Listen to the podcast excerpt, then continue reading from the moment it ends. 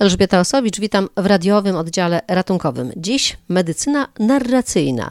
O tym, jak poprawić komunikację na linii pacjent-chory, mówi w swoich spotkaniach z medykami i studentami literaturoznawca, medioznawca, profesor Aleksander Woźny z Instytutu Dziennikarstwa i Komunikacji Społecznej Uniwersytetu Wrocławskiego, który od wielu lat zajmuje się problemami komunikacji. Ja powiem o takim e, lekarstwie, które zaleca dr Sharon. To jest matka chrzestna medycyny narracyjnej. Jest to literaturoznawczyni i internistka, która niemal ćwierć wieku temu na Uniwersytecie Columbia w Nowym Jorku zbudowała fundamenty medycyny narracyjnej. I ona zaleca lekarzom takie lekarstwo na pacjentów. I ja już powiem, jak to wygląda. Ona opisuje przypadek, no wiadomo, że lekarze mają przypadki, kiedy przywożą do niej na wózku pacjenta, który jest poza walek i on mówi do niej następujące słowa. Diabetyk, rozszczepienie aorty, 52 lata, z kamienną twarzą. Ona patrzy na niego i mówi, ale ja chciałam dowiedzieć się, jak mogę panu pomóc. Ja chciałem posłuchać, co Pan mi ma do powiedzenia o Pana samopoczuciu, o Pana ciele, o Pana sytuacji. I on patrzy na nią ze zdziwieniem i mówi, jak to? Pani doktor chce ze mną rozmawiać? I mówi, że ona w tym momencie poczuła się tak, jakby było to spotkanie z kimś z innej planety. Człowiek, który przyjeżdża do niej przyzwyczajony do tego, że traktuje go się jak kartę informacyjną i on po prostu przedstawił się jak karta informacyjna. Natomiast medycyna narracyjna i Rita Sharon mówi nie tak. Musimy wysłuchać opowieści pacjenta. Opowieść pacjenta jest dla nas najważniejsza. On ma w sobie moc informacji, do których my musimy dotrzeć, żeby mu pomóc. I tutaj się rozdzielają takie dwa tory. To znaczy, z jednej strony jest coś, co w angielskim się nazywa sickness i coś, co nazywa się illness. To znaczy, po pierwsze, sickness to jest choroba, traktowana jako dolegliwości fizyczne. Fizyczny ból, cierpię, bo nie mogę spać. Jestem człowiekiem, biologią, która po prostu jest kłębkiem cierpienia i lekarz może przy pomocy różnych, całego instrumentarium to zmierzyć. A więc ma poczynając od stetoskopu, różnego rodzaju urządzenia i widzi i mówi sobie, no tak, ja już wiem, co ci jest. I druga perspektywa. Perspektywa illness, to znaczy subiektywnego odczucia pacjenta, co jemu tak naprawdę przeszkadza żyć. I mogą to być czasami bardzo, bardzo subiektywne doznania. To mogą być czasami rzeczy trudne do nazwania, mogą to być rzeczy, które pacjentowi jest w ogóle trudno określić, ale jemu to przeszkadza żyć i jest to dla niego podstawowym problemem te dwa tory rozjechały się w medycynie współczesnej. No to jest tak, że w standardzie jest, że lekarz ma 15 minut na jednego pacjenta, powiedzmy w POZ-cie. W szpitalu no jest podobnie, wpada lekarz, profesor i asysta, jak co u pana, aha, przeglądanie wyników badań, no i dalej właściwie no nie słucha się. Nie słucha się. Natomiast Sharon pyta, jak mogę panu pomóc? Jak mogę Pani pomóc? I teraz proszę posłuchać. Oczywiście, te 15 minut to jest to, co wszyscy lekarze, z którymi rozmawiam, mówią, no wie Pan, no na 15 minut, w amerykańskiej opiece publicznej mają też 15 minut.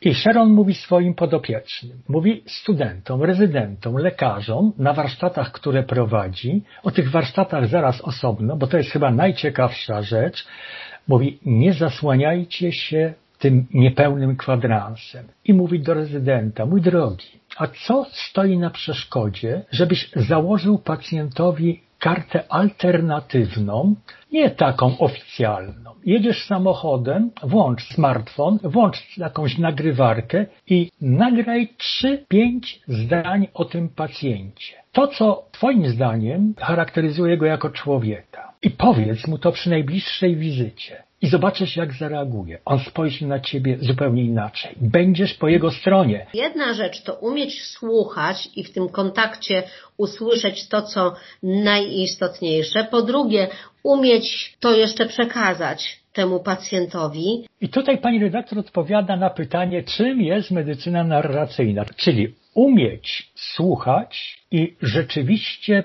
sprawić, ażeby pacjent zechciał opowiedzieć. I to wcale nie jest proste. Proszę powiedzieć, czy wolałaby Pani trafić do lekarza, który jest specjalistą, dobrym fachowcem, czy do lekarza, który jest empatyczny? Ja jednak do fachowca, specjalisty, który postawi trafną diagnozę i będzie umiał mnie zoperować na przykład. Dobrze, a dlaczego nie jedno i drugie? Dlaczego nie jedno i drugie? Dlaczego wszyscy odpowiadamy, ja wybieram fachowca, a przecież czy fachowiec nie może być człowiekiem?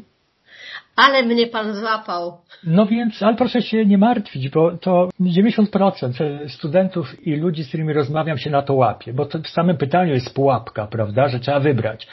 Zamiast alternatywy można postawić koniunkcję. Można po prostu połączyć jedno i drugie. Pierwsza rzecz, naucz się słuchać pacjenta. To mówi lekarz.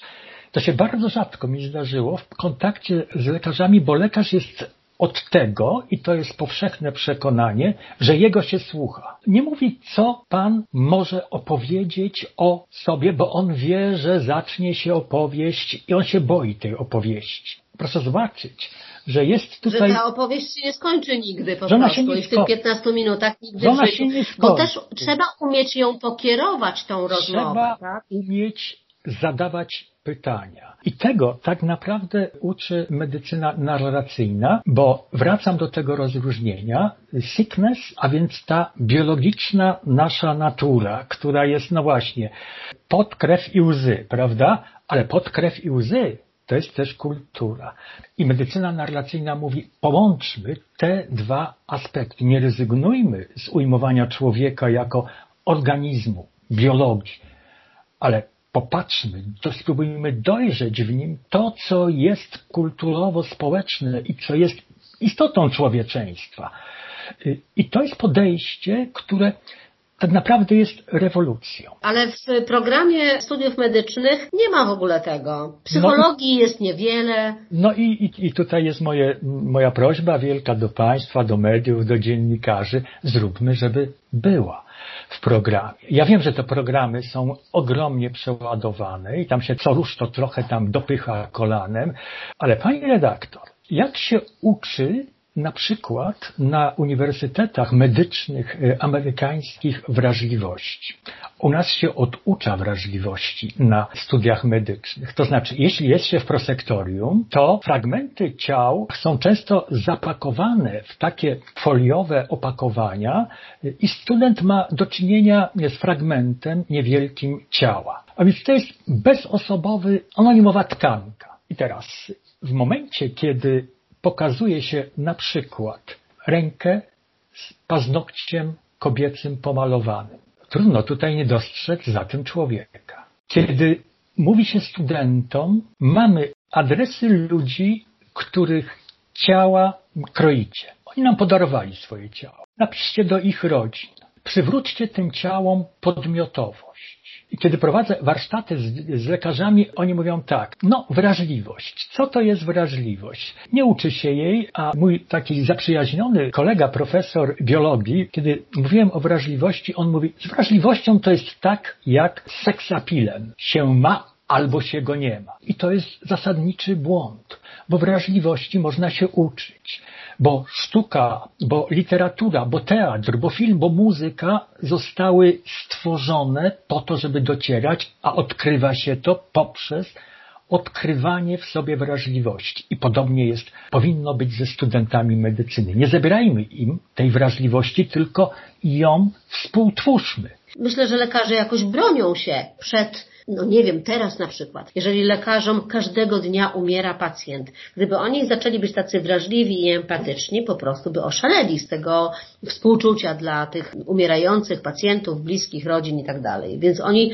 jakoś budują sobie jakąś taką skorupę. Nie chcą się za bardzo identyfikować. Tak, zamykają za bardzo... się w stereotypie, zgoda, zamykają się w stereotypie. I znowu przykład. Ja te przykłady głównie znam z praktyki amerykańskiej, bo ja je znam jako opisywane, natomiast do naszej początkujących lekarzy docieram różnymi sekretnymi przejściami, licząc, że może się będą odzywać i będą chcieli ze mną rozmawiać. Można przyjąć, że najbardziej dramatyczne w tej chwili jest przebywanie na oddziałach pediatrycznych, gdzie dzieci są bardzo chore i narażone na śmierć, często małe dzieci. Tak to opisują pielęgniarki i lekarki w szpitalach amerykańskich.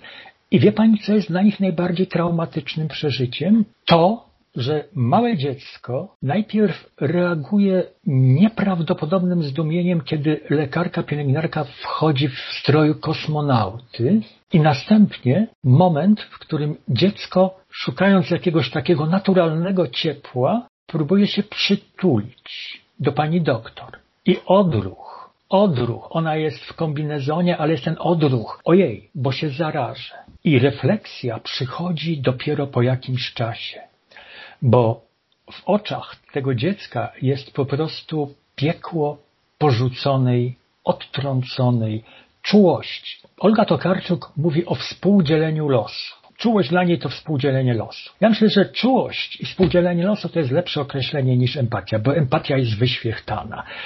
Ona mówi współdzielenie losu, pozostawanie do końca. I teraz pytanie to, które pani postawiła. Jest czas umierania i jest czas bycia lekarza z pacjentem. Bycia blisko. Pytałem na warsztatach lekarki i pielęgniarki, które miały kontakt z ludźmi, którzy byli już prawie po tamtej stronie. Jaki środek jest najskuteczniejszy? Pytam. I mówi mi kobieta, która przepracowała chyba 30 czy 40 lat na oddziale onkologicznym, przytulić pacjenta.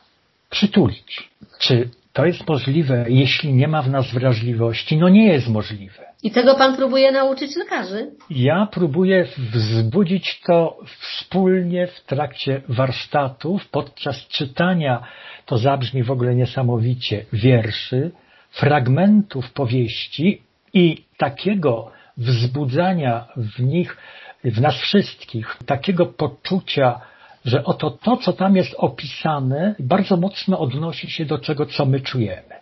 Bo literatura nazwała wszystkie stany, pani redaktor, wszystkie, poczynając właśnie od stanu lęku, strachu, złości, obojętności, neutralności, po wielką czułość. W radiowym oddziale ratunkowym dziś to już wszystko. Elżbieta Osowicz, do usłyszenia.